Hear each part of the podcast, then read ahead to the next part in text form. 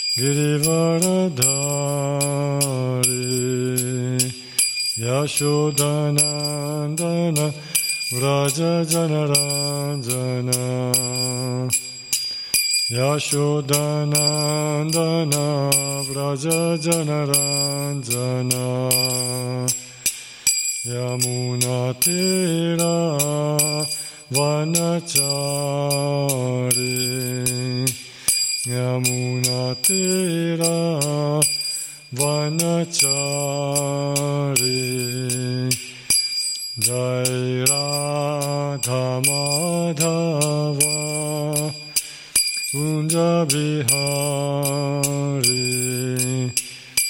Jai Radha Madhava Kunja Jai Gopi Janavallabha Girivaradhari Jai Gopi Janavallabha Girivaradhari Yashodanandana Vraja Janaranjana Yashodanandana Vraja Janaranjana Yamunatira Vanachari Yamunatira Vanachari Jai Radha Madhava Kunja Bihari Jai Radha Madhava Bihari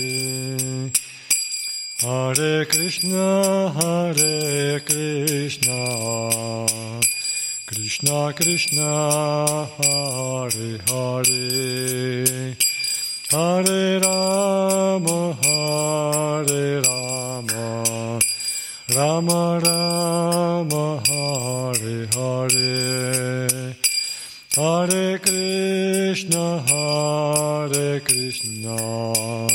Krishna Krishna Hare Hare.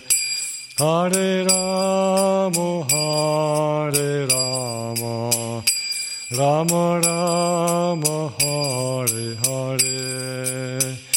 Hare Krishna Hare Krishna Krishna Krishna Hare Hare. Hare Rama Hare Rama. Rama Rama Hare Hare. Hare Krishna Hare Krishna. Krishna Krishna Hare Hare Hare Rama Hare Rama Rama Rama Hare Hare. Hare Krishna Hare Krishna Krishna Krishna Hare Hare. Hare Rama Hare Rama Rama Rama Jayo Radha Vraja Sundara Radha Vraja Sundara Radha Vraja Sundara Sri Radhe. Vraja Sundara Radha Vraja Sundara Radha Vraja Sundara Sri Radhe.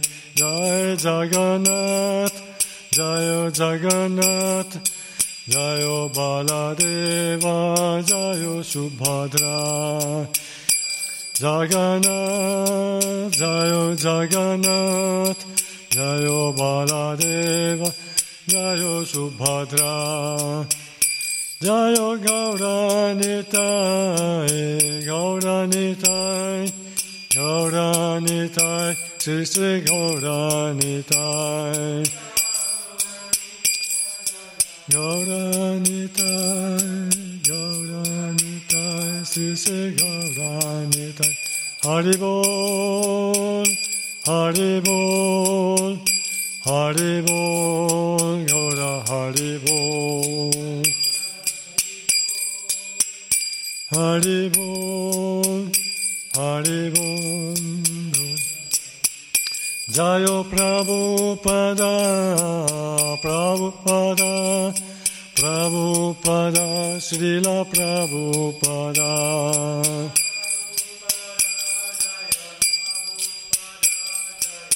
Prabhupada, Srila Prabhupada. Prabhupada ki jai Om Param Gurave Namah Grantaraj Srimad Bhagavatam ki jai Facciamo l'invocazione. Om Namo Bhagavate Vasudevaya.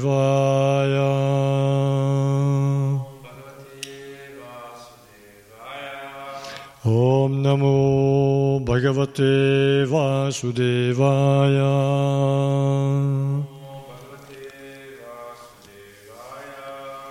Om Namo Bhagavate Vasudevaya.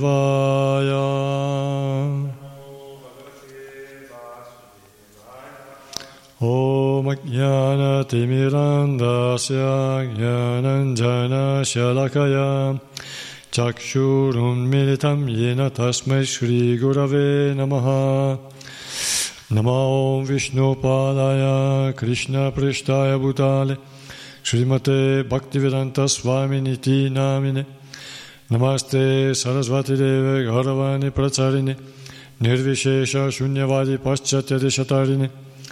Jaya Shri Krishna Chaitanya Prabhu Nityananda Shri Advaita Gadadhara Shiva Sadigaur Bhaktavrinda Hare Krishna Hare Krishna Krishna Krishna Hare Hare Hare Rama Hare Rama Rama Rama Hare Hare Vancha kalpatarubhyascha kripa sindubhyevacha patitam pavanebhyo vaishnavebhyo namo namaha Namaskritya naram chaiva narottamam devim sarasvatim vyasam tato jayamudirayet Offriamo il nostro rispettoso omaggio al Signore Supremo Vasudev Narayana assaggio Nara il migliore tra gli uomini alla Dea Sarasvati, madre del sapere, a Srila Vyasadeva, l'autore, poi che quest'arma di conquista sia enunciata. Siamo al secondo canto, secondo capitolo, il Signore che risiede nel cuore. E continu- eh, ora leggiamo. Siamo arrivati al quinto verso, eh, rileggeremo stasera, versi e spiegazione dal sesto verso in poi. Prima però leggiamo tutti i versi. Verso numero uno. Sri Sukadeva Goswami disse, un tempo, prima che il cosmo fosse manifestato, Brahmaji meditò sulla Virat Rupa e soddisfacendo il Signore ritrovò la propria coscienza originale. Così egli poté ricostruire la creazione come era prima. La presentazione dei suoni vedici è tale che svia l'intelligenza degli uomini e li conduce verso mete insignificanti come i pianeti celesti. Le anime condizionate sognano di gustare gli illusori piaceri paradisiaci ma in questi luoghi non trovano alcuna vera felicità. Di conseguenza l'uomo illuminato deve sforzarsi solo per ottenere il minimo indispensabile alla vita mentre si trova nel mondo dei nomi.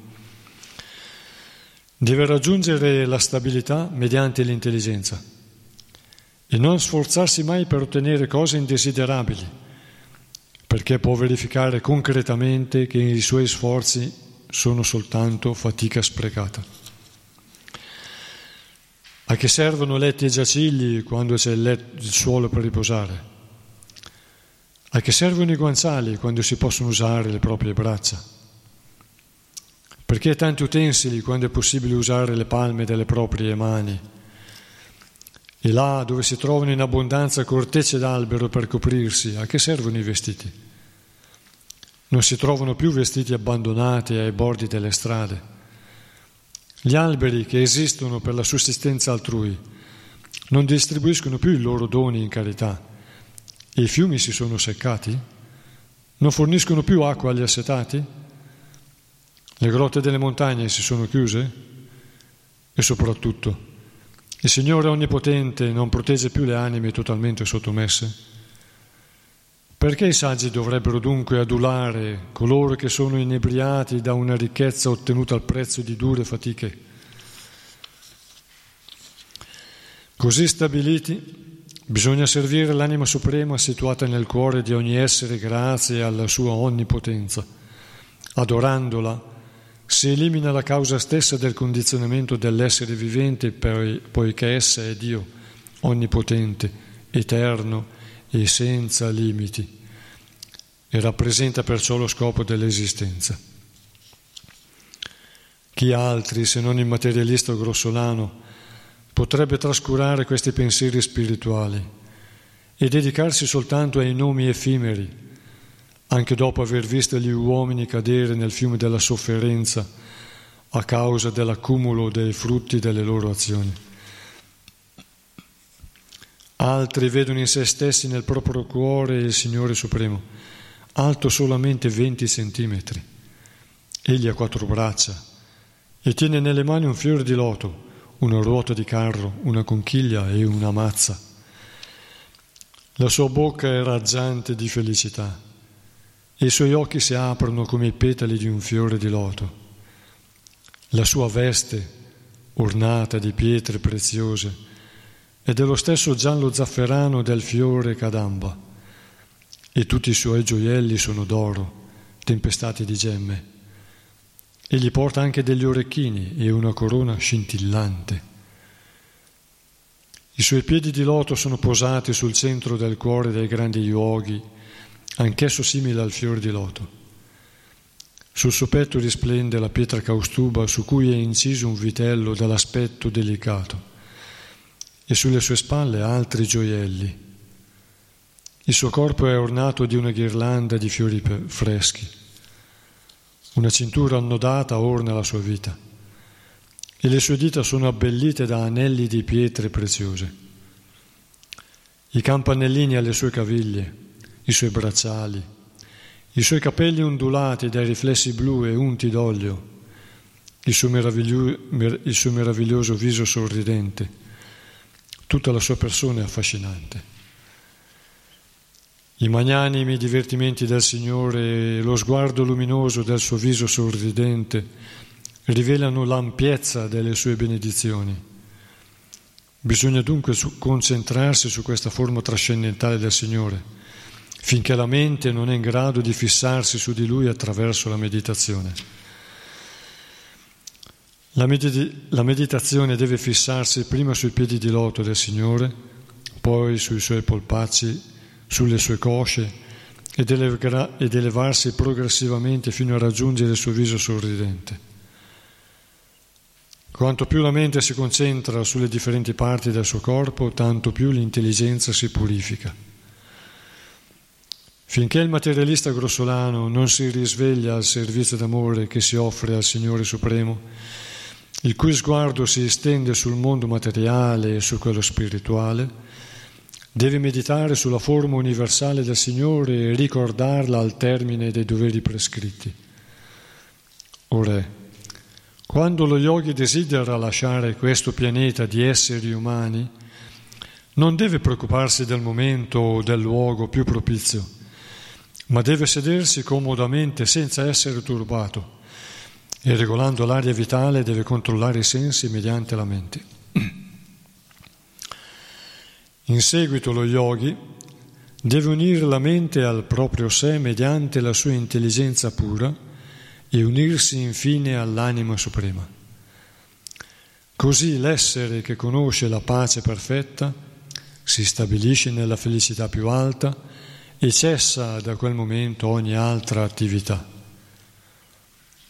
In questa condizione spirituale, l'Abdo Pashanti, non c'è più la supremazia del tempo devastatore, che sottomette perfino gli esseri celesti dotati del potere di governare le creature di questo mondo.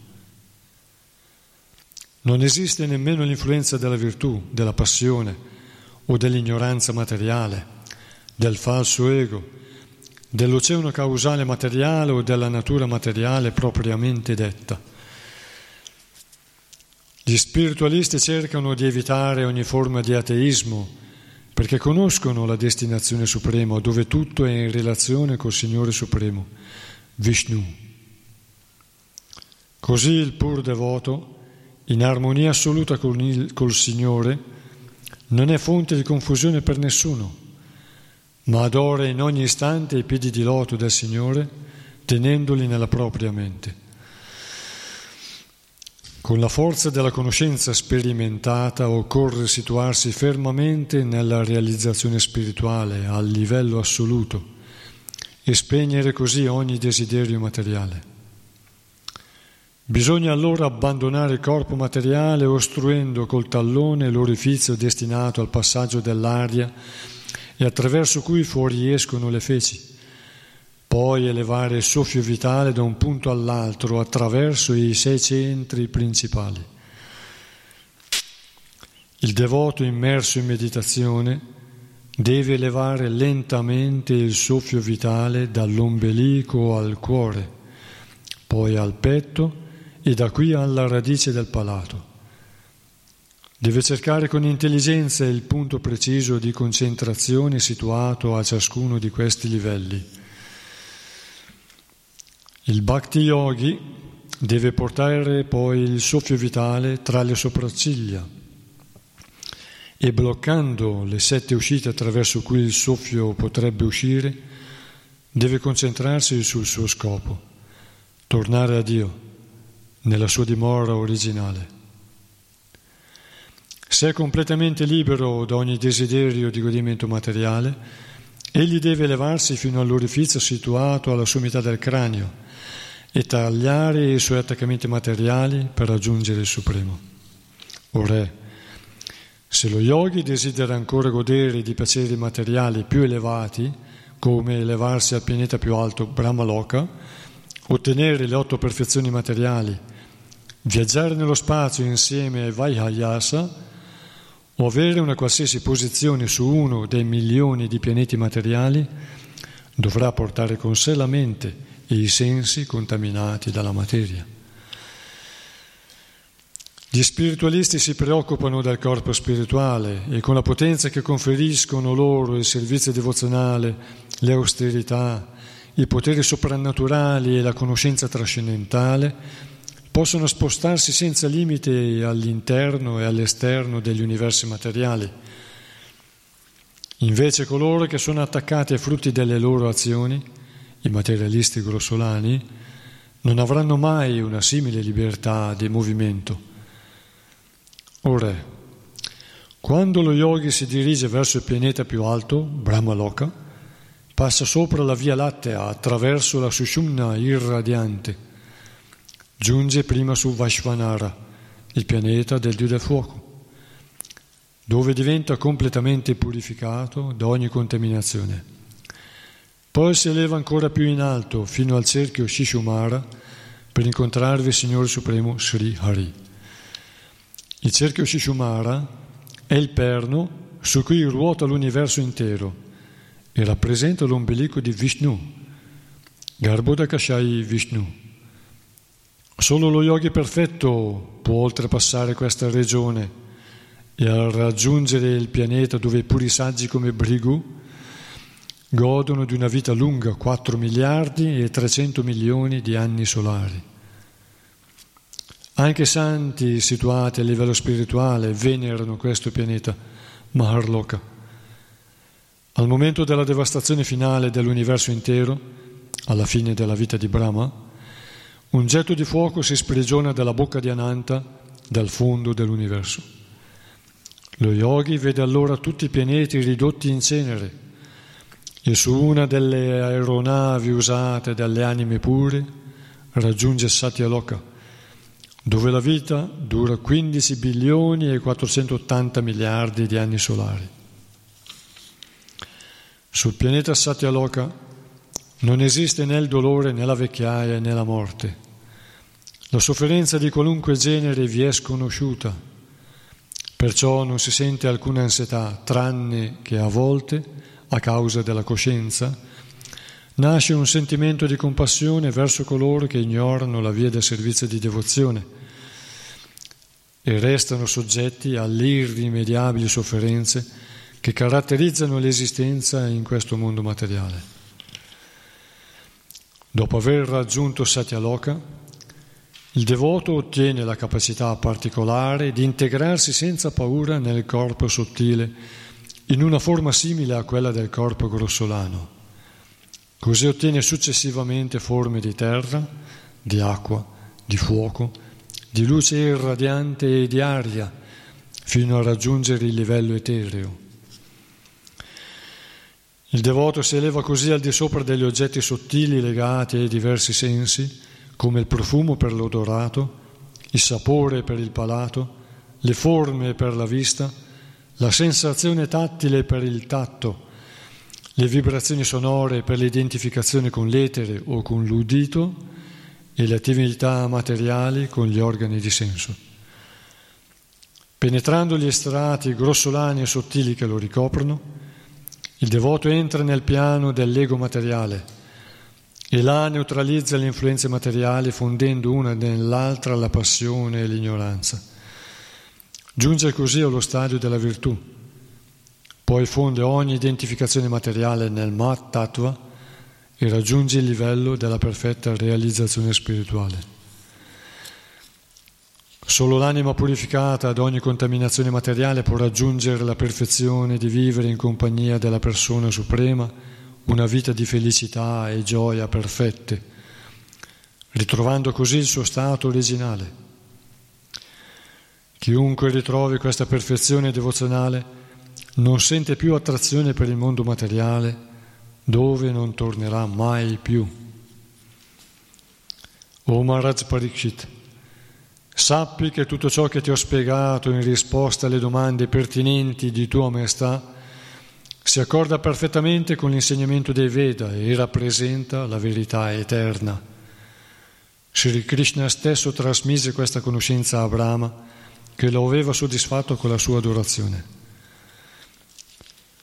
per coloro che vagano nell'universo materiale, non esiste via di salvezza più propizia delle attività che mirano a servire direttamente Sri Krishna con devozione. Il grande e nobile Brahma studiò i Veda tre volte con la massima attenzione e concentrazione e dopo averli esaminati minuziosamente accertò che l'attrazione per Sri Krishna, il Signore Supremo, è la più alta perfezione della religione. Sri Krishna, Dio, la persona suprema, accompagna l'anima individuale all'interno di ogni essere vivente. Questa verità diventa percettibile e concepibile a partire dall'esperienza visuale e con l'aiuto dell'intelligenza. o Re. È dunque essenziale che in ogni tempo e in ogni luogo gli uomini ascoltino, cantino e ricordino le glorie della persona divina, il Signore Supremo. Coloro che bevono a sazietà attraverso gli orecchi il messaggio nettareo di Sri Krishna, così caro ai suoi devoti, purificano lo scopo della loro esistenza dalle contaminazioni del piacere materiale e tornano così ai piedi di loto della persona suprema.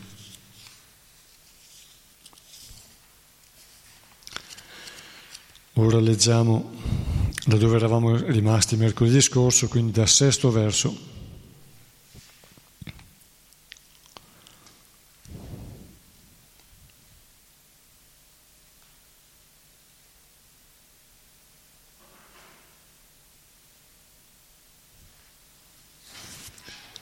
Evam svacitte svata eva siddha atma priorto bhagavan ananta tanirvrito niyatarto bhajita sansare tu paramascha yatra.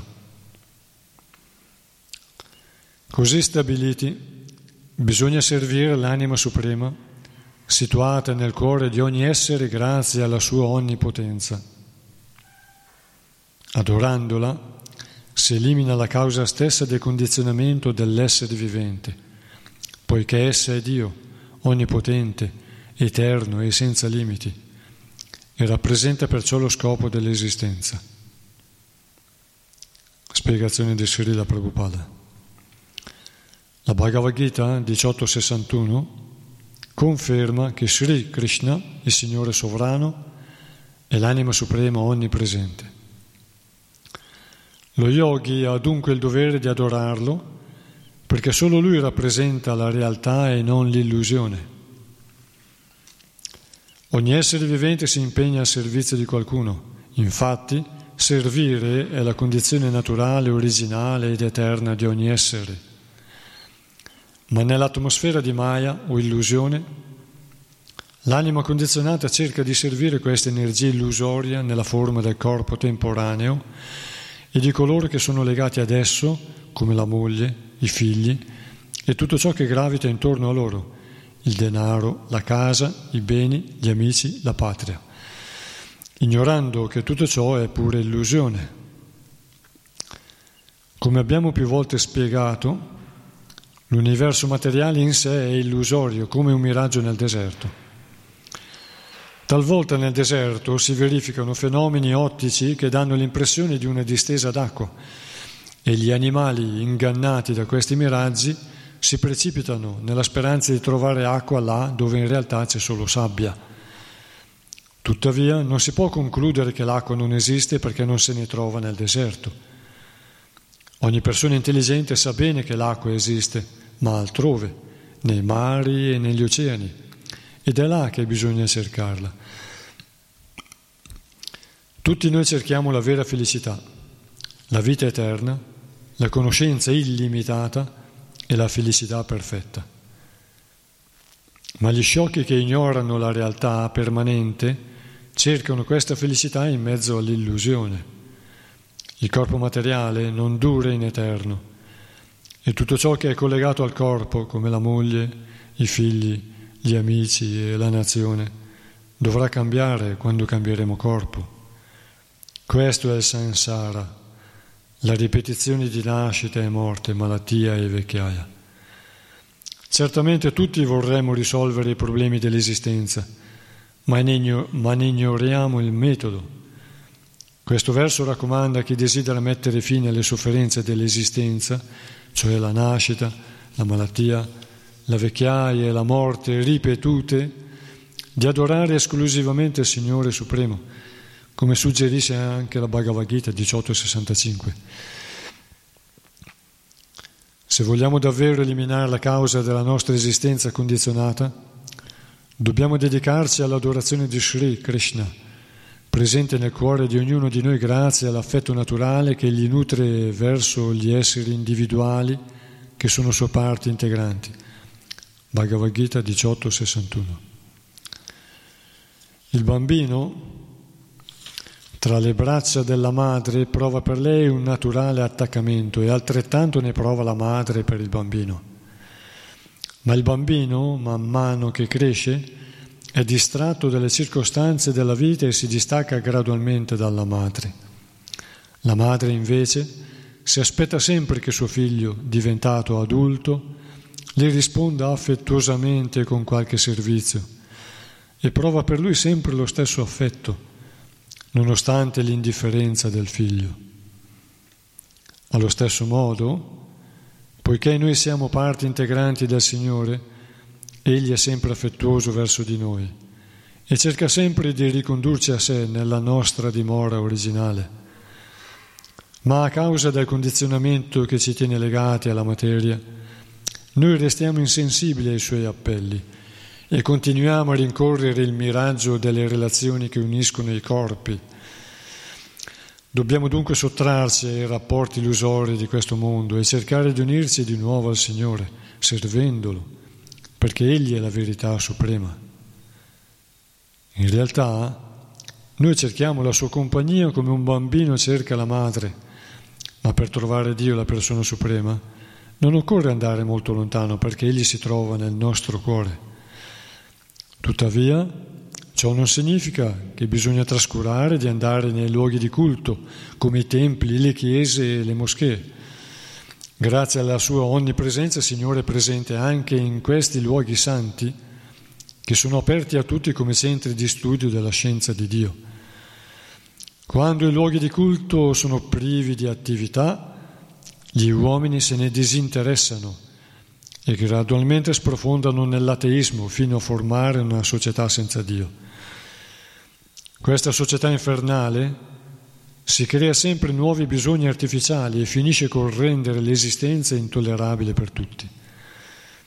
I dirigenti responsabili di una società atea formulano progetti vari per instaurare la pace e la prosperità sotto l'etichetta del materialismo ma poiché questi tentativi si rivelano puramente illusori, il popolo insoddisfatto dà i suoi voti a dirigenti ciechi e incompetenti che si susseguono l'uno dopo l'altro, senza essere capaci di offrire alcuna soluzione.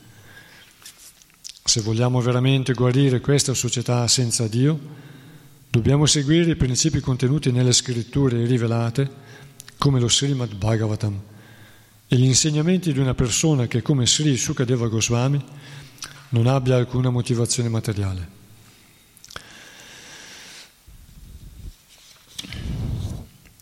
Qui Srila Prabhupada parla in modo molto caro dell'anima suprema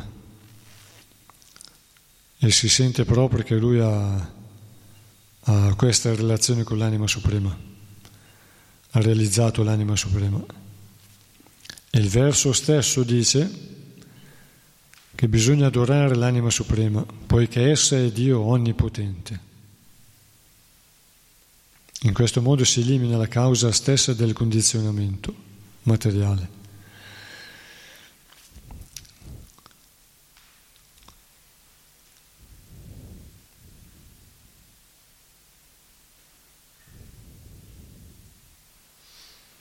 Ovviamente noi abbiamo dei doveri sociali a seconda della nostra posizione nella, nella vita materiale.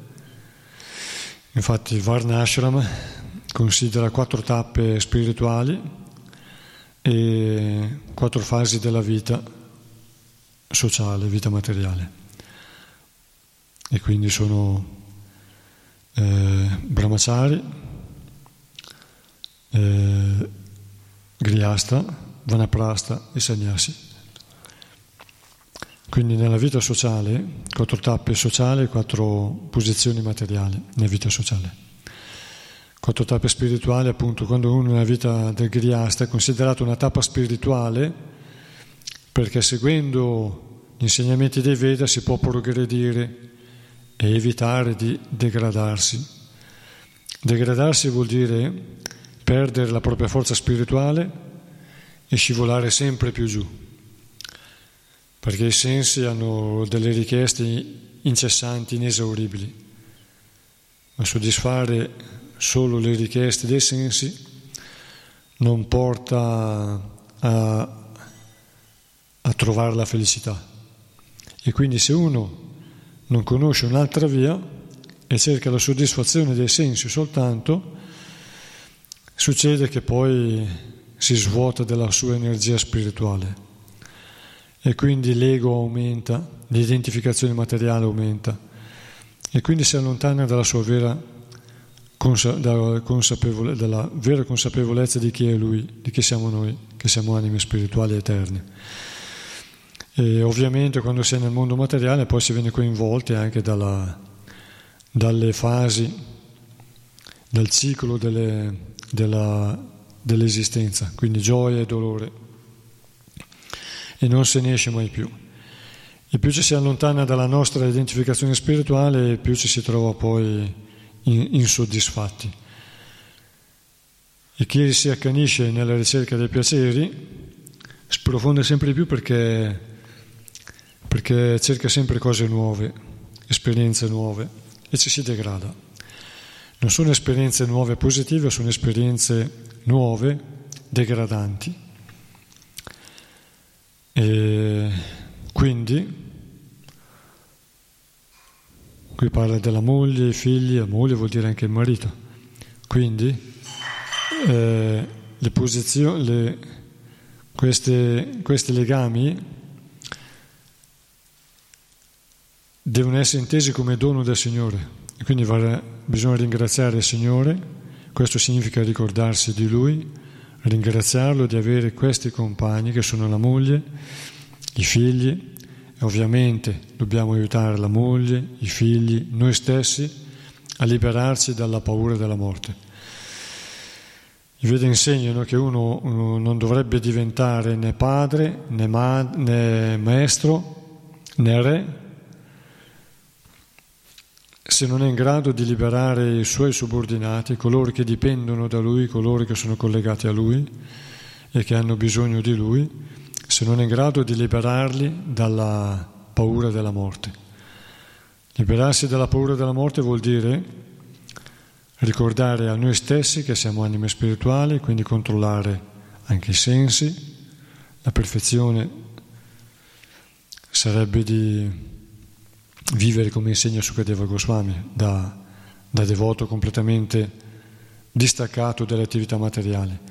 Però Sukadeva Goswami non è nella posizione di Grihasta. E allora quando noi non siamo in grado di vivere nella, nel, nel, nello stile di Sukadeva Goswami, di anima completamente rinunciata, allora i Veda ci, ci mettono eh, delle possibilità ci permettono di sposarci, di avere famiglia, quindi di fare le esperienze di gioia e dolore perché la, qualsiasi fase della vita comporta gioia e dolore. E quindi, studiando la Bhagavad Gita lo Srimad Bhagavatam, possiamo ricordarci cosa significa il controllo dei sensi, il distacco, l'equanimità e così via. E ricordandoci questi insegnamenti, noi possiamo far fronte tante volte a, a questi coinvolgimenti che altrimenti a volte ci schiaccerebbero. Quindi alla passione genera, eh, segue a volte la delusione. E quindi eh, la delusione è un segno dell'ignoranza, perché all'inizio della creazione, dice lo Srimad Bhagavatam, una delle prime cose che furono create da Brahma furono i prodotti dell'ignoranza che sono l'identificazione col corpo, la paura della morte, la frustrazione, la delusione e così via. Questi sono degli aspetti dell'esistenza basati sulle tenebre e sull'ignoranza. L'ignoranza che siamo esseri eterni. Quando si parla di, qui, in questa spiegazione si propara, parla di una vita eterna, una conoscenza illimitata, e la felicità perfetta. Questo in sanscrito si chiama Sat Chit Ananda. E quindi la conoscenza, cioè l'intelligenza, è una qualità dell'anima. Quali sono le qualità dell'anima? Sono sat, quindi un'esistenza eterna, senza inizio e senza fine. Chit, conoscenza, quindi intelligenza. Nel mondo materiale la nostra intelligenza è condizionata e, è limitata, quindi non è perfetta. Ma vediamo che la forma dell'anima, Sat Chitananda, include anche l'intelligenza, ma a livello originale l'anima sperimenta l'eternità e una conoscenza illimitata, una conoscenza perfetta, un'intelligenza perfetta. Quindi l'intelligenza non è una qualità materiale, ma è una qualità propria dell'anima. Un passo del terzo canto, eh, Kapila Deva dice che come la terra ha in sé, non è separata dal, dall'odore, dal profumo, dall'odore, così come l'acqua non è separata dal sapore, Così l'intelligenza è una qualità insita dell'anima, così come l'acqua bagna e conserva e, e dà il senso del sapore. Non si può gustare un sapore senza l'acqua. Quando la lingua è secca non gusta sapori. Quindi senza l'acqua la, la lingua non può gustare il sapore. Quindi l'acqua è il sapore, la terra è l'odore. E così il fuoco, la luce il calore. E l'anima, la qualità dell'anima è l'intelligenza. Poi è sottinteso che anima significa eternità. E quando c'è eternità è una conoscenza perfetta, illimitata, che può conoscere ogni cosa a 360 gradi e in tutte le direzioni. Perché 10 direzioni significa 360 gradi e poi alto e basso una sfera completa di conoscenza, geometricamente anche. E allora quando c'è questa conoscenza perfetta c'è anche felicità, perché c'è l'eternità. Una vita eterna senza conoscenza non porta felicità. Quindi anche la conoscenza. Infatti nel mondo spirituale tutto è cosciente, quindi ogni cosa è fatta di conoscenza. E la conoscenza perfetta nella, appare nella, nella persona della, nella persona fisica del Signore Supremo. Ogni aspetto della sua persona è pieno di conoscenza e è perfetto.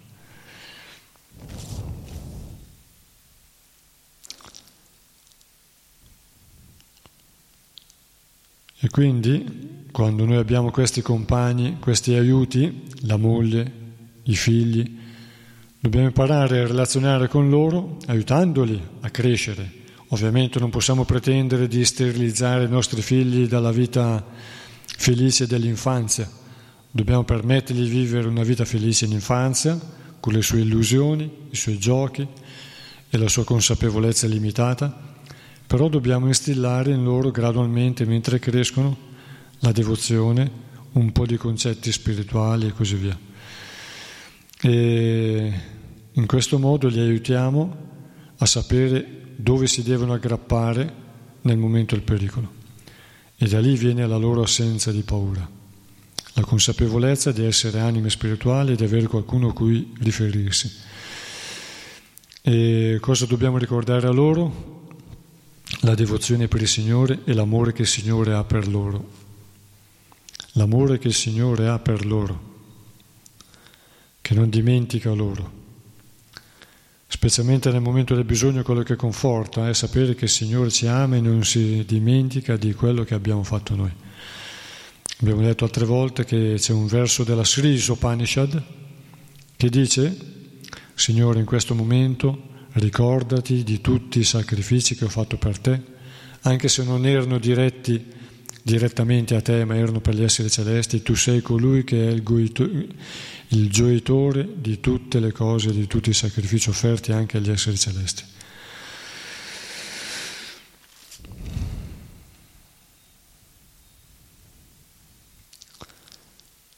Noi lo sappiamo però anche per gli ascoltatori, no?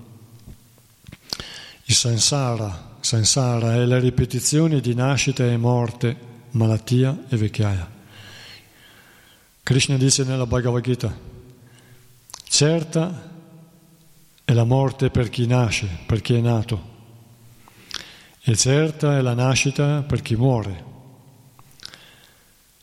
Sapendo questo, Arjuna, non devi lamentarti, ma compi il tuo dovere.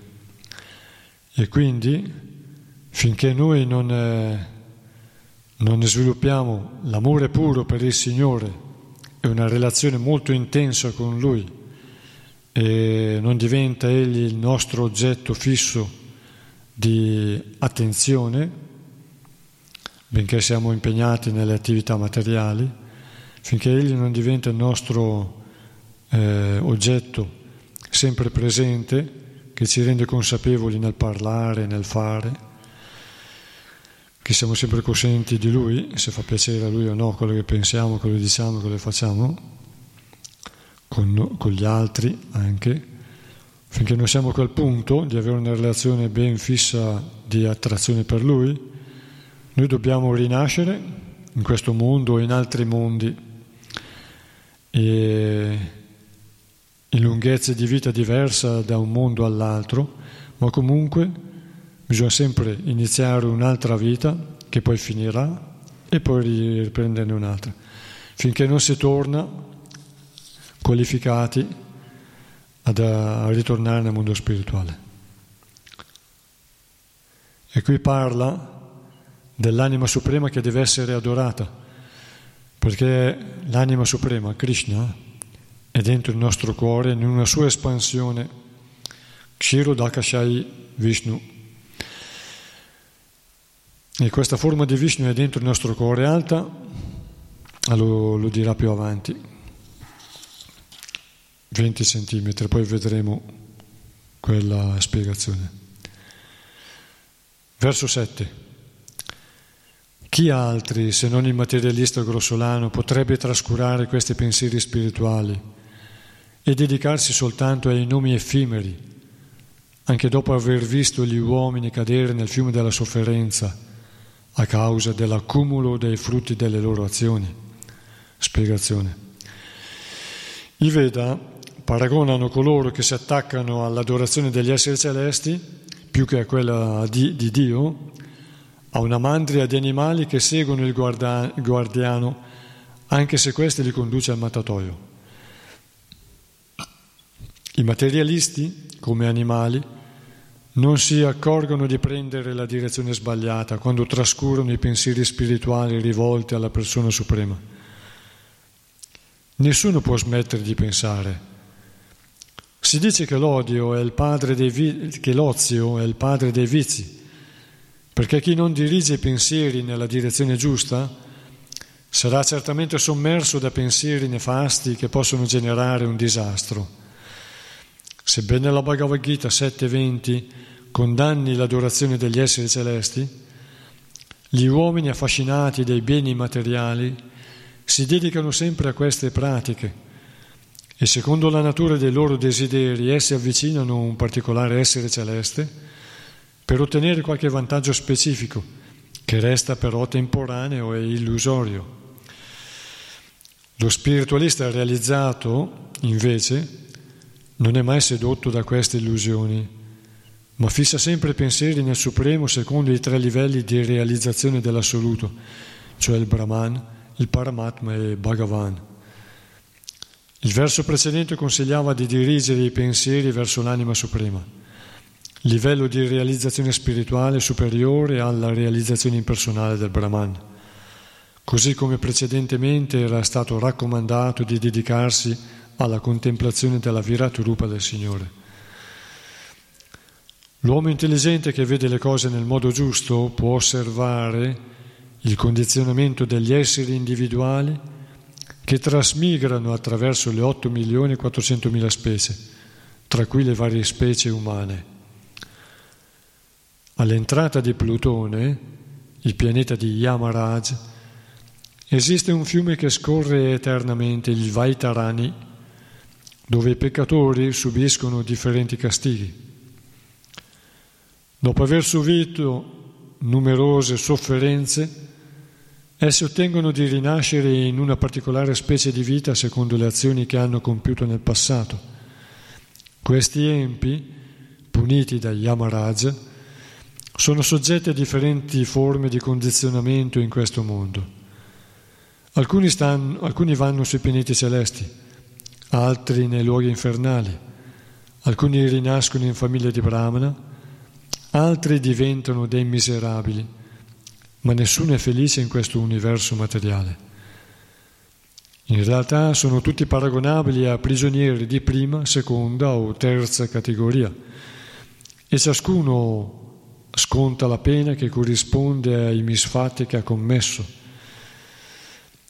Per quanto riguarda la sofferenza degli esseri individuali, il Signore è imparziale e non interviene affatto ma dà ogni protezione a coloro che prendono rifugio ai suoi piedi di loto e li conduce verso la loro dimora originale, cioè verso di sé.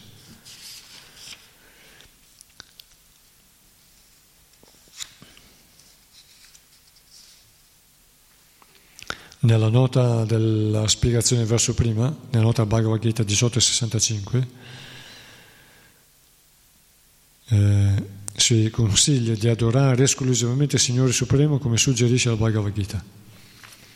Questo verso dice Manmana Bhavad Mad Bhakto Madhyaji Mannamaskuru.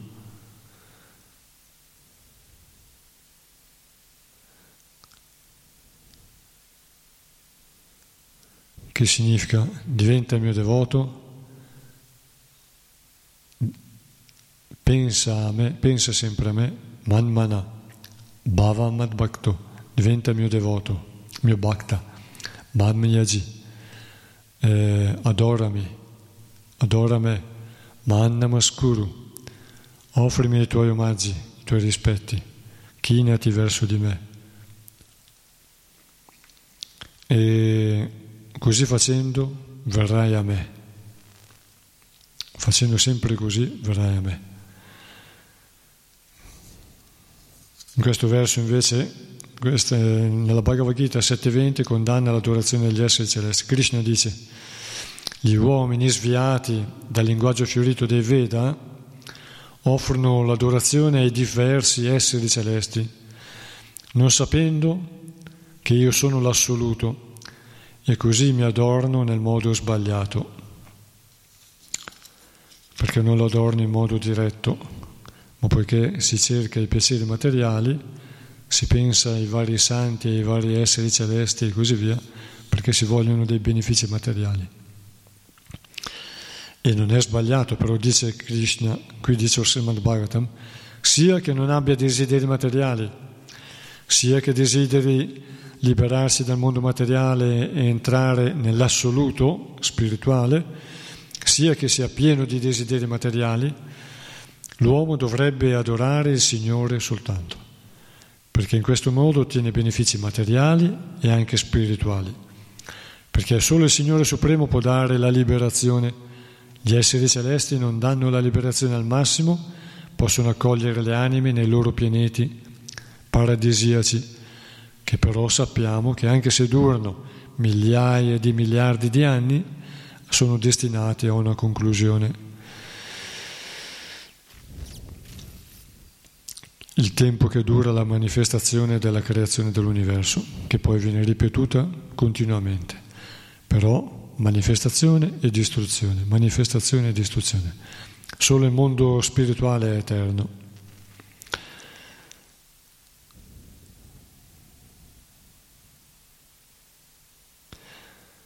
Abbiamo parlato, leggendo il Srimad Bhagavatam, a tre volte del Brahman, la percezione del Brahman, Qui si parla della percezione Paramatma e si parlerà di Bhagavan.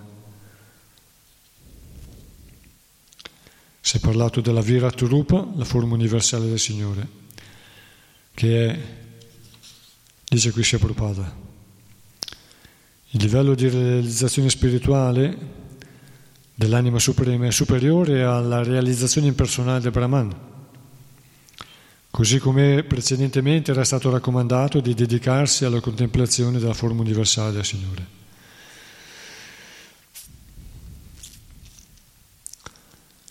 Noi sappiamo che alla fine della vita i Veda ci informano, perché adesso ci sono delle teorie, delle filosofie che dicono che l'inferno non esiste.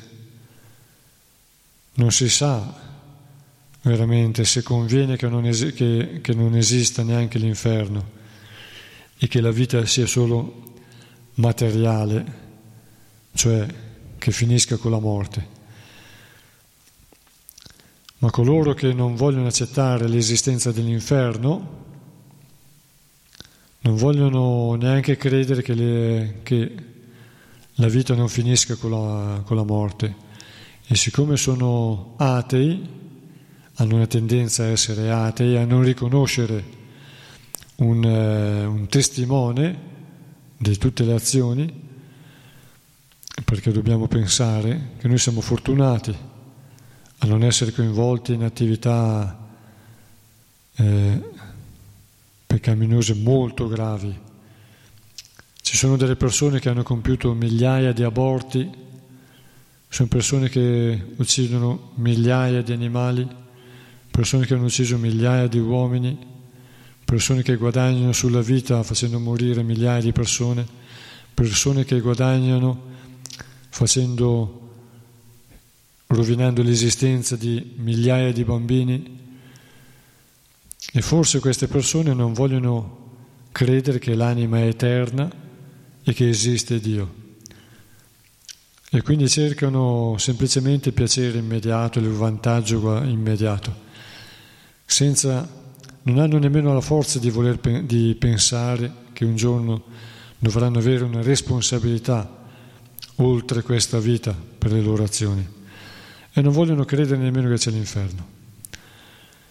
Quindi i Veda invece ci insegnano che l'anima è eterna, che è destinata alla felicità e che è fatta di conoscenza.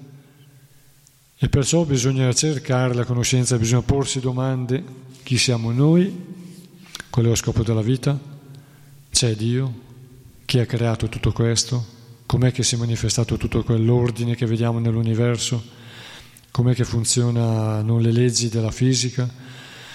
E quindi cercando a ritroso si può arrivare all'origine, a un'origine non ben manifesta, ma almeno a pensare che c'è un controllore e un, un ingegnere sovrano, un ingegnere supremo. E perfino gli esseri celesti non conoscono Dio così com'è. L'abbiamo visto nel, nei racconti dello Srimad Bhagavatam. Anche Indra non aveva visto Krishna, non lo conosceva, nemmeno Brahma. Quindi Brahma, quando ha visto questo bambino con i poteri straordinari, con delle qualità personali straordinarie, ha voluto metterlo alla prova. Indra pensava di essere super, supremo e gli esseri celesti molte volte arrivano fino alla riva dell'oceano di latte, su Dhruva Loka, la stella polare, il pianeta fisso nell'universo, che è come il perno attorno al quale girano tutti i sistemi planetari. E se noi teniamo fermo una telecamera per molte ore, ogni tanto si vedono delle foto, si vede una stella fissa e tutte le strisciate, diciamo, della, delle, delle, immagini delle stelle che girano e, e compiono un percorso, un giro intorno a questo punto fisso. Quel punto fisso è la stella polare, è il pianeta più alto, anche sopra Brahmaloka. E tutti gli altri pianeti girano intorno in segno di rispetto. E come dice il Bhagavatam qui, uno dei versi prossimi, quello è il perno attorno al quale girano tutti i sistemi planetari. È un pianeta fisso, stabile, perché è un pianeta spirituale, non è soggetto al tempo, allo scorrere del tempo. Il, I Veda, quindi anche lo Srimad Bhagavatam, parlano in modo scientifico di conoscenza materiale e spirituale. E conoscere i Veda significa sviluppare fede nei Veda e significa quindi anche accettare poi quello che ci, che ci dicono sul piano spirituale.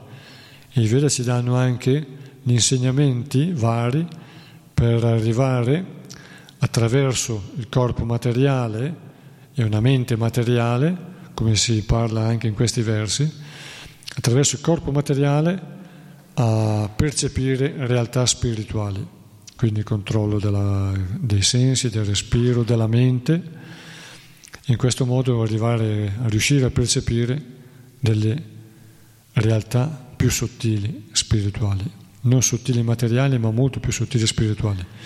Ovviamente eh, Vishnu non si manifesta in seguito a tecniche, allo sviluppo di tecniche materiali, ma si manifesta solo quando è soddisfatto della nostra devozione. Si manifesta liberamente di sua spontanea scelta, appare e scompare quando vuole, come abbiamo visto nel primo canto con Narda Muni. Verso 8.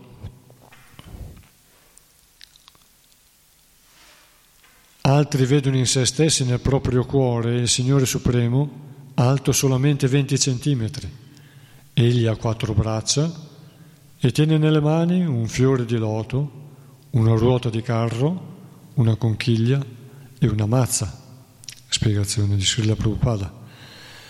L'onnipresente persona suprema, nella sua forma di Paramatma, è situata nel cuore di ogni essere vivente. Si dice che il Signore, nel suo aspetto localizzato, misuri quanto la distanza che separa il pollice dall'anulare, cioè una ventina di centimetri. La forma che questo verso descrive e che, e che tiene nelle quattro mani, dalla destra inferiore alla sinistra inferiore in senso orario, i fiori di loto, la ruota di carro, la conchiglia e la mazza, è quella di Janardana, una emanazione plenaria del Signore che dirige gli uomini in generale. Esistono numerose altre forme del Signore che si distinguono secondo l'ordine in cui portano i simboli del loto, della conchiglia, della ruota e della mazza. Si chiamano Purushottama, Acciuta, Narasingha, Trivikrama, Rishikesha, Keshava, Madhava, Aniruddha, Pradyumna, Sankarshana, Sridhara, Vasudeva, Damodara, Janardana, Narayana, Hari, Padmanabha, Vamana, Madhusudana, Govinda, Krishna, Vishnumurti, Addokshaja e Upendra. Queste 24 forme del Signore nel suo aspetto localizzato sono adorate in differenti parti dell'universo e per ognuna di queste manifestazioni divine esiste un pianeta Vaikunta nel mondo spirituale, il Paravyoma. Esistono centinaia di altre forme del Signore e ciascuna di esse regna su un particolare pianeta del cielo spirituale, di cui l'universo materiale è solo un minuscolo derivato. Il Signore è detto Purusha, il maschio supremo, padrone e beneficiario di ogni cosa, sebbene nessun maschio di questo mondo possa essere paragonato a Lui. Tutte queste forme sono dette Advaita, a indicare che non differiscono l'una dall'altra e ognuna di esse gode di una giovinezza eterna. Il verso seguente descrive il Signore in questo aspetto sempre giovane, dotato di quattro braccia e ornato meravigliosamente.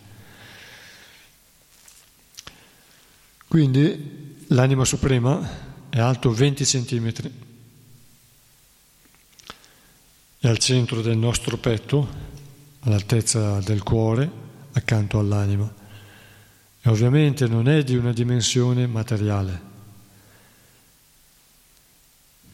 Comunque noi sappiamo, perfino i musulmani lo sanno, non perfino, anche i musulmani lo sanno e anche loro l'hanno ereditato dalla cultura vedica che era presente nei loro paesi prima dell'Islam.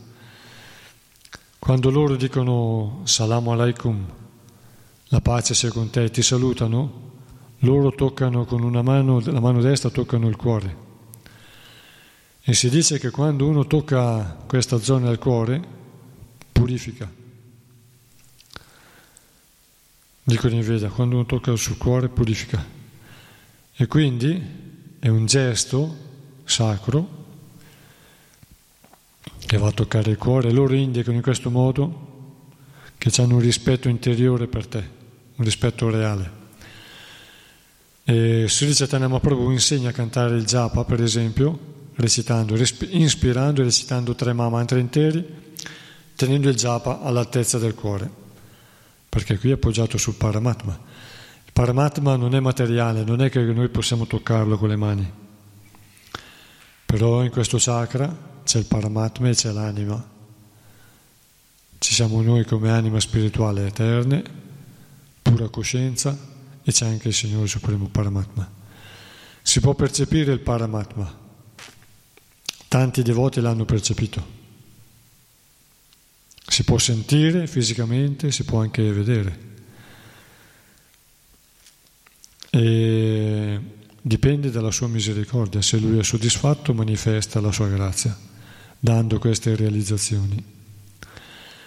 E quindi uno può chiedere, ma in un elefante quanto è grande? Sempre 20 centimetri? E allora in una formica? 20 centimetri per noi, per l'elefante c'è un'altra misura, per la formica c'è un'altra misura, ma non è una misura materiale. Sappiamo bene che la misura fisica della nostra dimensione grossolana è diversa da una misura mentale, sottile. Se io ad esempio ho davanti a me adesso questo leggio, dico è grande 40 cm. Lo guardo bene, poi chiudo gli occhi. Posso dire che è grande 40 cm? Posso dire come io lo vedo grande come lo vedo dalla distanza, se io apro gli occhi lo vedo a questa dimensione, chiudo gli occhi lo vedo alla stessa dimensione. È grande 40 cm? No, è un'altra dimensione. Tutti abbiamo visto una mucca? Quanto è grande una mucca? Chiudi gli occhi, quanto è grande la mucca? La vedi precisa, ma quanto è grande non è la stessa dimensione. Quella è una dimensione sottile. La dimensione sottile è già fuori delle nostre misure di questo mondo e quella spirituale, quella spirituale è una dimensione che è al di là anche di quella sottile. È sottile, ma è superiore anche a quella sottile. E quindi il, il Paramatma, se noi ci insegna Sriman Bhagavata, anche noi possiamo vederlo seduto su, in piedi su un fiore di loto. A volte cammina, si sdraia, si alza. Quindi ha una dimensione umana, una figura umana. Però nella nostra dimensione fisica, i Veda ci insegnano che lui ha una dimensione alta 20 cm qua, all'altezza del petto, all'altezza del chakra del cuore. E quindi per la formica la sua dimensione spirituale è una spanna della formica, per l'elefante è una spanna dell'elefante per un cavallo è una spanna del cavallo, per una balena è una spanna della balena e così via. Per noi è alto 20 centimetri.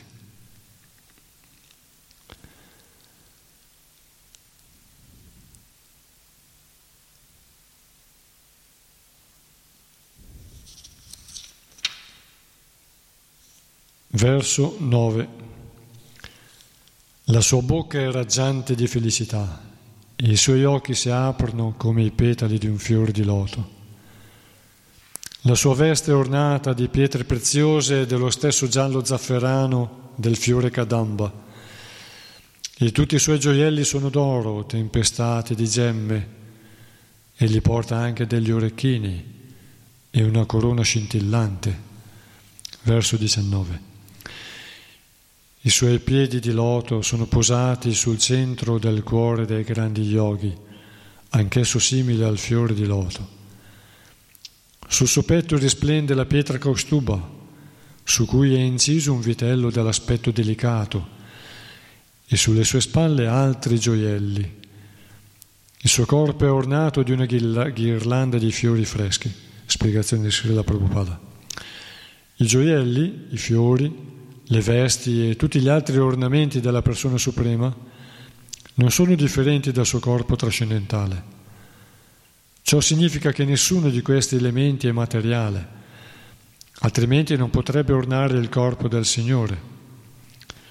Nel mondo spirituale il paravioma, la varietà spirituale, differisce dunque dalla varietà che esiste nel mondo materiale.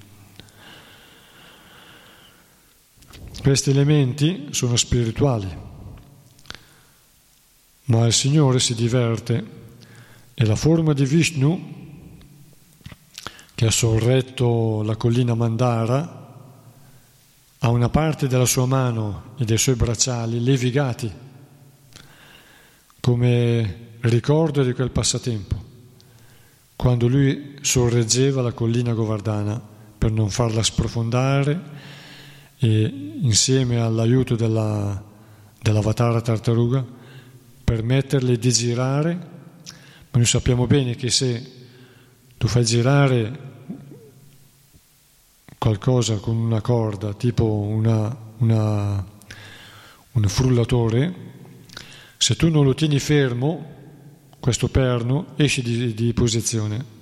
Allora la tartaruga, l'avatar tartaruga, la teneva sorretta in modo che non sprofondasse nel fango e gli permetteva sulla sua guscio, sulla sua schiena con, eh, convessa, di non appoggiare, di non fare molto attrito. Quindi il resto della collina girava su un perno senza fare attrito su tutta la sua base, però rischiava di uscire di posizione. Allora il Signore Vishnu teneva la sua cima. E quindi anche se questi elementi, quindi tutti i suoi gioielli, la, la ghirlanda, le sue vesti, sono spirituali, a volte il Signore conserva perché è trascendentale e è la, la persona più potente, più seria e più potente che c'è. E lui è in grado di accettare anche di conservare sul suo corpo i segni di, quella, di quell'attività. Quindi una parte della, del Srimad Bhagavatam dice che la sua mano e i suoi bracciali, le sue mani e i suoi bracciali sono levigati dello sfregamento della collina Govardhana.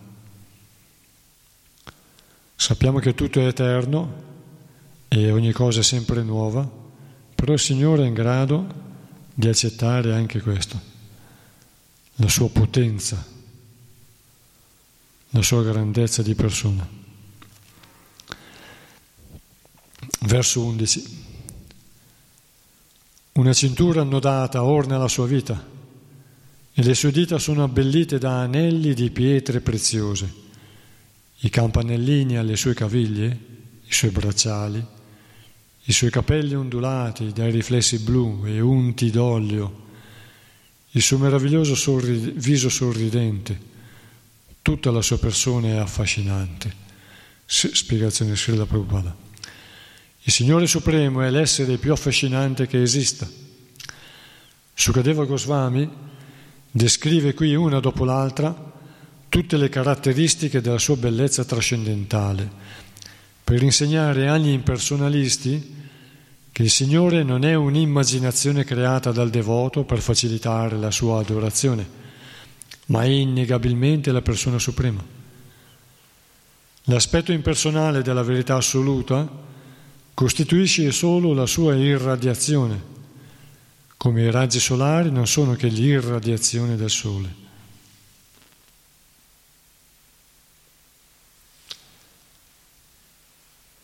Quindi noi leggiamo, leggiamo questi libri e meditando su, questi, su queste descrizioni del Signore di coloro che l'hanno veramente visto,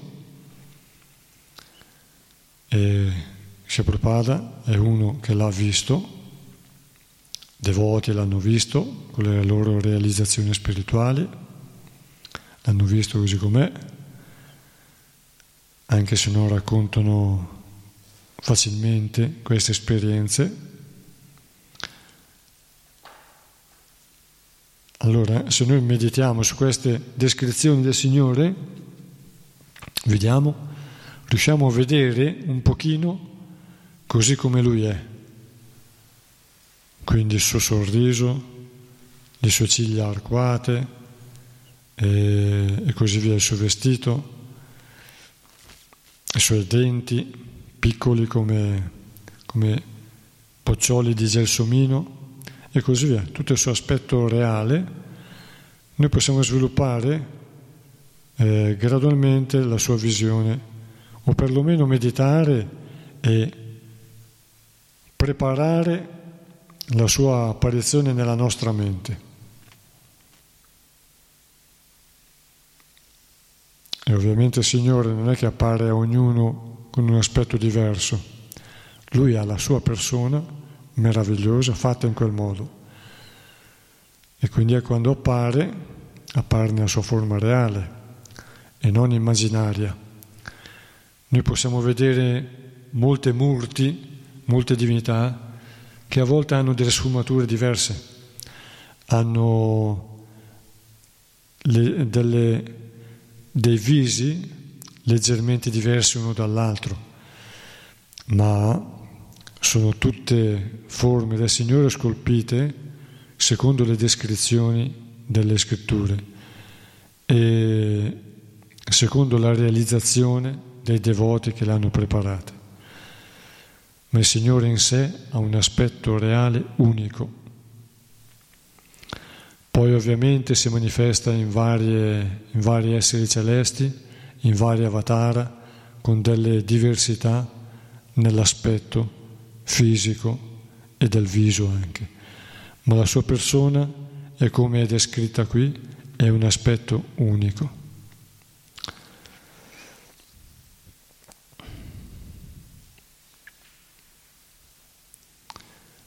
Verso 12.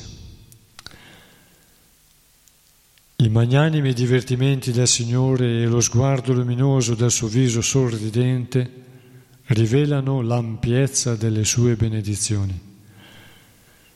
Bisogna dunque concentrarsi su questa forma trascendentale del Signore finché la mente non è in grado di fissarsi su di Lui attraverso la meditazione. Spiegazione di Srila Prabhupada. La Bhagavad Gita 12.5 insegna che l'impersonalista che si dedica alla meditazione impersonale intraprende una via molto difficile mentre il devoto ottiene facilmente il successo grazie al servizio personale che offre al Signore. La meditazione impersonale è dunque fonte di sofferenza per l'impersonalista, mentre il devoto ha un vantaggio su questi filosofi che dubitano dell'aspetto personale del Signore e che cercano quindi di meditare su qualcosa che non ha nulla di oggettivo per questa ragione lo Srimad Bhagavatam offre un insegnamento autentico che permette di concentrare positivamente i pensieri sulla forma personale del Signore. Questa meditazione è il Bhakti Yoga, la via del servizio di devozione che si intraprende dopo essersi liberati dal condizionamento materiale. La via che permette di liberarsi dal, condizionamento materiale si chiama Jnana Yoga. Dopo essersi liberati dalle condizioni dell'esistenza materiale, cioè dopo aver raggiunto il livello di Nivritta, la liberazione da ogni necessità materiale, si può intraprendere la via del Bhakti Yoga. Il Bhakti Yoga comprende dunque il Jnana Yoga, in altre parole, lo scopo del Jnana Yoga si raggiunge attraverso la pratica del servizio di devozione puro, che automaticamente porta alla liberazione da ogni condizionamento materiale. Questi frutti del Bhakti Yoga sono detti anartha nivritti. Tutte le contaminazioni accumulate scompaiono con la pratica del Bhakti Yoga. La meditazione sui piedi di loto della persona suprema, prima tappa della bhakti, deve portare i suoi frutti nella forma di anarta nivritti. Il desiderio sessuale è certamente il più grossolano degli anarta che legano l'anima condizionata all'esistenza materiale. Questo desiderio conduce l'uomo e la donna a unirsi, per manifestarsi poi in proporzioni più grandi nel desiderio di possedere una casa, dei figli, delle relazioni sociali e del denaro. Un'anima condizionata rimane travolta da questi impegni e dominata da un falso senso di egoismo che si manifesta nei concetti di io e mio. Questo desiderio sessuale si estende in seguito fino agli impegni di ordine politico, sociale, altruistico, filantropico e così via. Tutti inutili e simili alla schiuma che compare sulle onde del mare e un attimo dopo svanisce come una nuvola nel cielo. Il Bhakti Yoga distrugge progressivamente il desiderio sessuale in tutte le sue forme, desiderio che imprigiona l'anima condizionata e si riassume nella ricerca di guadagno, fama e onori. Gli esseri condizionati sono animati da queste ambizioni a tal punto che diventano come pazzi e ognuno può facilmente vedere da sé fino a che punto si è liberato da queste ambizioni materiali basate sul desiderio sessuale. Proprio come un affamato sente la fame placarsi a ogni boccone di cibo. Il desiderio sessuale in tutte le sue forme si dissolve gradualmente con la pratica del Bhakti Yoga. Perché per la grazia del Signore questa pratica conferisce automaticamente conoscenza e rinuncia anche al devoto che non ha ricevuto una buona educazione materiale. Per conoscenza si intende il fatto di conoscere le persone così come sono. E quando l'uomo che possiede questa conoscenza scopre che una cosa è inutile, naturalmente la rifiuta. L'anima condizionata che coltivando questa conoscenza realizza l'inutilità delle cosiddette comodità materiali se ne distacca. Questo è ciò che si chiama vairagya, la rinuncia alle cose sfavorevoli. Come abbiamo già detto, lo spiritualista deve essere autosufficiente e non deve andare a chiedere l'elemosina agli uomini accecati dalla ricchezza per provvedere ai propri bisogni. Sukadeva Goswami ha proposto diverse soluzioni per quanto riguarda il mangiare, il dormire e il vestirsi, ma non ha suggerito alcuna alternativa per il piacere sessuale. Ciò significa che la persona che è ancora perseguitata dal desiderio sessuale non deve in alcun caso adottare l'ordine di rinuncia. Chi non è riuscito a staccarsi dal desiderio sessuale non può neppure pensare di adottare il sannyasa. Prima di adottare veramente l'ordine di rinuncia, occorre almeno essere in grado di dominare il desiderio sessuale nella sua forma grossolana attraverso la pratica regolata del servizio di devozione sotto la guida di un maestro spirituale qualificato e osservando i principi enunciati nel Srimad Bhagavatam. La purificazione consiste dunque nel liberarsi gradualmente dal, servi- dal desiderio sessuale e ciò si raggiunge meditando sulla persona del Signore. La purificazione Consiste dunque nel liberarsi gradualmente dal desiderio sessuale e ciò si raggiunge meditando sulla persona del Signore. Come abbiamo già spiegato, questa meditazione deve partire dai piedi del Signore e bisogna evitare di estenderle alle altre parti del corpo prima di aver verificato fino a che punto si liberi dal desiderio sessuale. Il decimo canto dello Srimad Bhagavatam è paragonato al volto sorridente del Signore. E molti neofiti ribelli vogliono cominciare il loro studio direttamente da questo decimo canto, e in particolare dai cinque capitoli che descrivono la rasa lila del Signore. Ma questo modo di procedere è senz'altro scorretto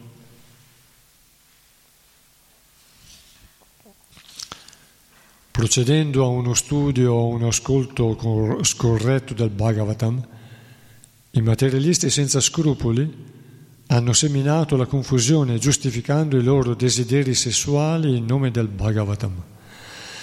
Ma questa denigrazione del Bhagavatam è imputabile ai falsi devoti, perché chi vuole presentare quest'opera davanti a un uditorio deve prima liberarsi da ogni desiderio sessuale. Sri Vishwanath Chakravarti Thakur afferma chiaramente che la purificazione consiste nel cessare i rapporti sessuali. Yata yata discha sudyati Vishaya lampatyam tyajati tata tata dharayet iti chitta shuddhi taratamyena iva dhyana taratamyam uktam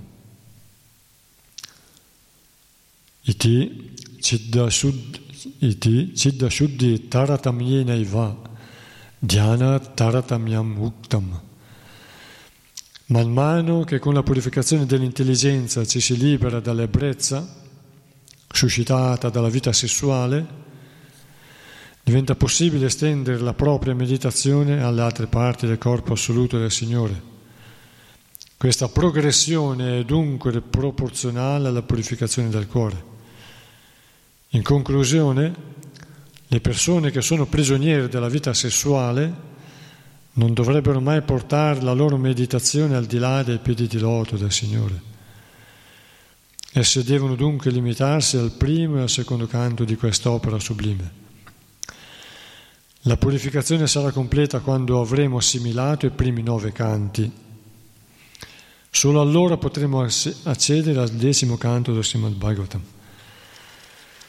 Noi, se noi leggiamo un capitolo intero dello Srimad Bhagavatam, Vediamo quante volte Srila Prabhupada punta sul servizio di devozione. Proprio la parte fissa è lo sviluppare la devozione e servire il Signore con devozione, il servizio di devozione al Signore Supremo. E i Veda danno delle licenze per l'attività sessuale nel matrimonio regolata, ma i Veda veramente per liberarsi parlano di non, Krishna stesso lo dice, di non compiere attività sessuale, la castità assoluta, dice questo.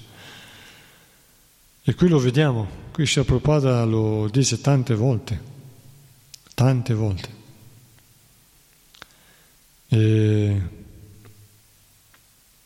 quindi noi siamo su un percorso e bisogna arrivare a questo punto qui, il distacco completo e controllo del desiderio sessuale. Ma questo controllo non può essere artificiale, può essere solo con la purificazione la purificazione viene quando veramente ci si è stabiliti nel pensiero costante al Signore Supremo e a pensare a Lui, volerlo compiacere. E allora si gusta un piacere superiore non solo, perché si può sempre cadere, ma si arriva in una condizione in cui si è protetti cui l'anima, la mente è protetta dalla mano del Signore e lì c'è la sua forza. Allora solo così possiamo liberarci dal desiderio sessuale, il servizio di devozione e la protezione del Signore. Quando noi gustiamo questo piacere superiore nel servire il Signore e siamo sotto la sua protezione non si cade. Appena perdiamo la sua protezione si cade. Abbiamo visto già Jai e Vijay nel, nel mondo spirituale. Erano guardiani delle porte, completamente soddisfatti di compiere il servizio al Signore. E non cadevano. Non cadevano ogni giorno. Cosa è successo poi? Che siccome il Signore ogni tanto vuole venire a, a lottare, a svolgere le funzioni che non ci sono nel mondo spirituale, così come nel mondo dei devoti, devoti gentili, così come in Satya Yuga non ci sono kshatriya, così come nel mondo dei devoti gentili, in genere, se si segue l'etichetta dei devoti, non c'è bisogno di lottare, ma i devoti sono gentili. In Satya Yuga come sono le anime, gli abitanti? Gentili, disponibili, sinceri, onesti. Posso avere questa cosa? Sì. Quindi, puoi aiutarmi? Sì. Posso fare questa cosa? Dove? Sì. Quindi questa gentilezza vicendevole, nessuno fa il furbo, nessuno approfitta, questa, vicende, questa vicendevole gentilezza e onestà permette un mondo di pace. Infatti non c'erano i kshatriya, non c'era bisogno, c'è virtù, e quindi nel mondo dei devoti, che hanno delle relazioni spirituali gentili, eh, questa non c'è bisogno della lotta, non c'è bisogno di lottare, così è il mondo spirituale. Però il Signore qualche volta appunto c'è voglia di lottare e scende nel mondo materiale. Ma il Signore non lotta con eh, non devoti, lotta con devoti fa la lotta con i devoti, come Krishna a Vrindavan con gli amici pastorelli. Così Vishnu, quando scende, eh, ha chiesto l'aiuto di Jai e Vijay. Ed è per questo che aveva bisogno del loro aiuto di questi validi devoti, validi servitori, fiduciosi, pieni di fiducia, della sua fiducia, degni della sua fiducia. Allora questi devoti sono stati coinvolti in un'offesa ai quattro Brahmana Kumara e allora Vishnu dice, no, è per mia volontà che loro cadranno, ma loro sceglieranno se fare una lunga vita da devoto o tre vite da demoni e tornare subito.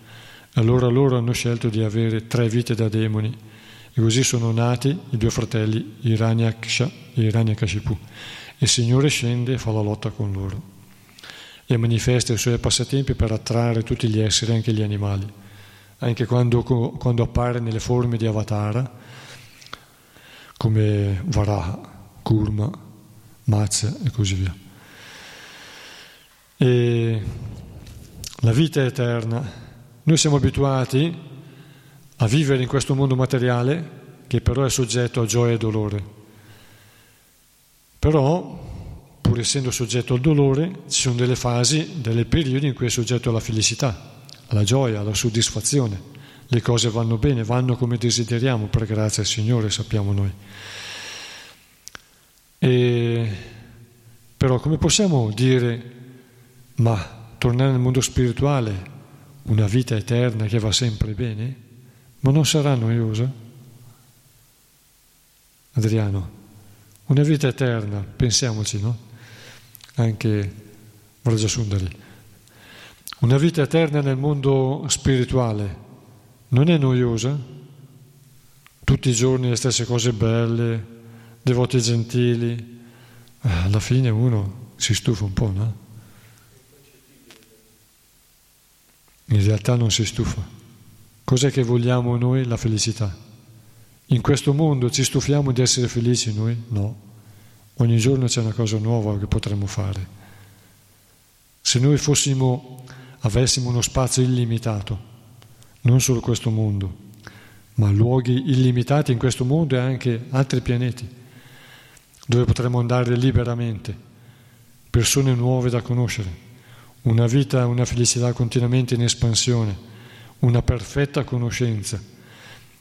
Allora possiamo capire che anche la vita felice tutti i giorni non annoia, soprattutto perché il fascino di, di Vishnu e di Krishna è Nava Yovana, è sempre nuovo, sempre fresco, è sempre nuovo, ci sono sempre degli aspetti che attraggono, mai stanca. Anzi, uno non smetterebbe mai di, di guardarlo. E uno smette di guardarlo solo quando lui vuole che tu smetti di guardarlo. perché lui agisce con yoga maya. Nel mondo materiale c'è, allora noi siamo Sat Chitananda, dotati di, come anime di eternità, conoscenza e felicità, una perfetta conoscenza. E invece nel mondo materiale c'è Asat, temporaneo, non eterno. Non c'è Chit, conoscenza, c'è Maya, la maga, l'illusione. Quindi l'illusione vuol dire non perfetta conoscenza, tendenza all'errore, a sbagliare. E quindi non c'è ananda, non c'è felicità, c'è sukha dukkha, c'è gioia e dolore, felicità e sofferenza.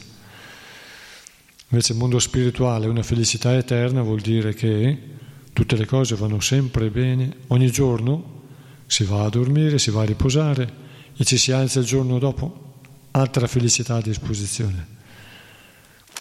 Non è possibile annoiarsi, perché in realtà noi cerchiamo la felicità e quando manca la cerchiamo e quando c'è non ci stanchiamo mai che ci sia. Ovviamente siamo dotati di sensi imperfetti e limitati e a volte uno cerca la felicità dei sensi materiali in cose che non soddisfano e quindi si degrada, ma a livello spirituale, con una soddisfazione dei sensi spirituali, non ci si degrada non c'è il rischio di degradarsi. Verso 13.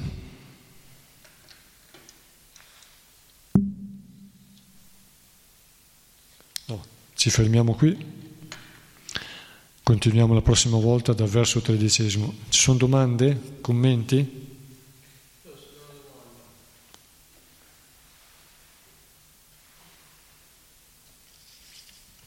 forma del Paramatma quindi può avere la forma di diversi avatar di Krishna.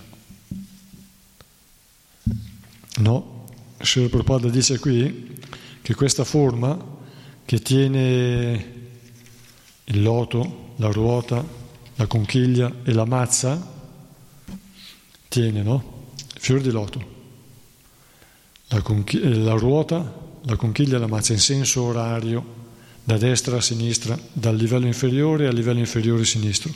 Si chiama Janardana, è una manifestazione di Kshirodakashai Vishnu.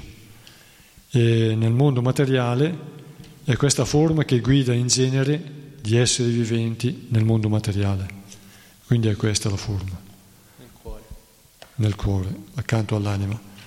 Ovviamente non è nel cuore, nel cuore fisico di carne, come l'anima, è presente comunque nel cuore, perché Jiva Goswami, studiando i Veda, insegna che la sede dell'anima è un nervetto che ha un nome in sanscrito, perché la medicina ayurvedica è precisa, è divina. C'è un nervetto che ha un nome sanscrito che io non ricordo, e in quel nervetto lì è la sede dell'anima, e è quella che fa battere, che dà l'impulso elettrico al cuore per battere. E quando il cuore funziona bene, quel nervetto lì è sano, perché ovviamente tutto poi va a deteriorarsi, allora il cuore batte perfettamente, al ritmo perfetto. Ovviamente se uno prende degli eccitanti, caffè, tè, cioccolato e altre sostanze, questo fa accelerare i battiti. Diventano più numerosi di quelli che sono normalmente al minuto, il cuore si stanca di più. Per quello anche che è sconsigliato bere caffè, tè e altre sostanze no, che accelerano, anche il cacao, anche il cioccolato aumenta, se lo, se lo prendi un po' di una certa misura aumenta i battiti. Il cuore non si riposa mai, il cuore non riposa mai tutta la vita. Non so quanti milioni, miliardi di volte batte, perché se il cuore riposa finisce la vita immediatamente diminuisce la pressione, cala e si muore. Quando c'è lo shock anafilattico il cuore si ferma e la pressione diminuisce in un attimo e si lascia il corpo. Però i Veda ci insegnano che esistono dei mudra che ripristinano il battito cardiaco. Ad esempio nella omeopatia si usa il, la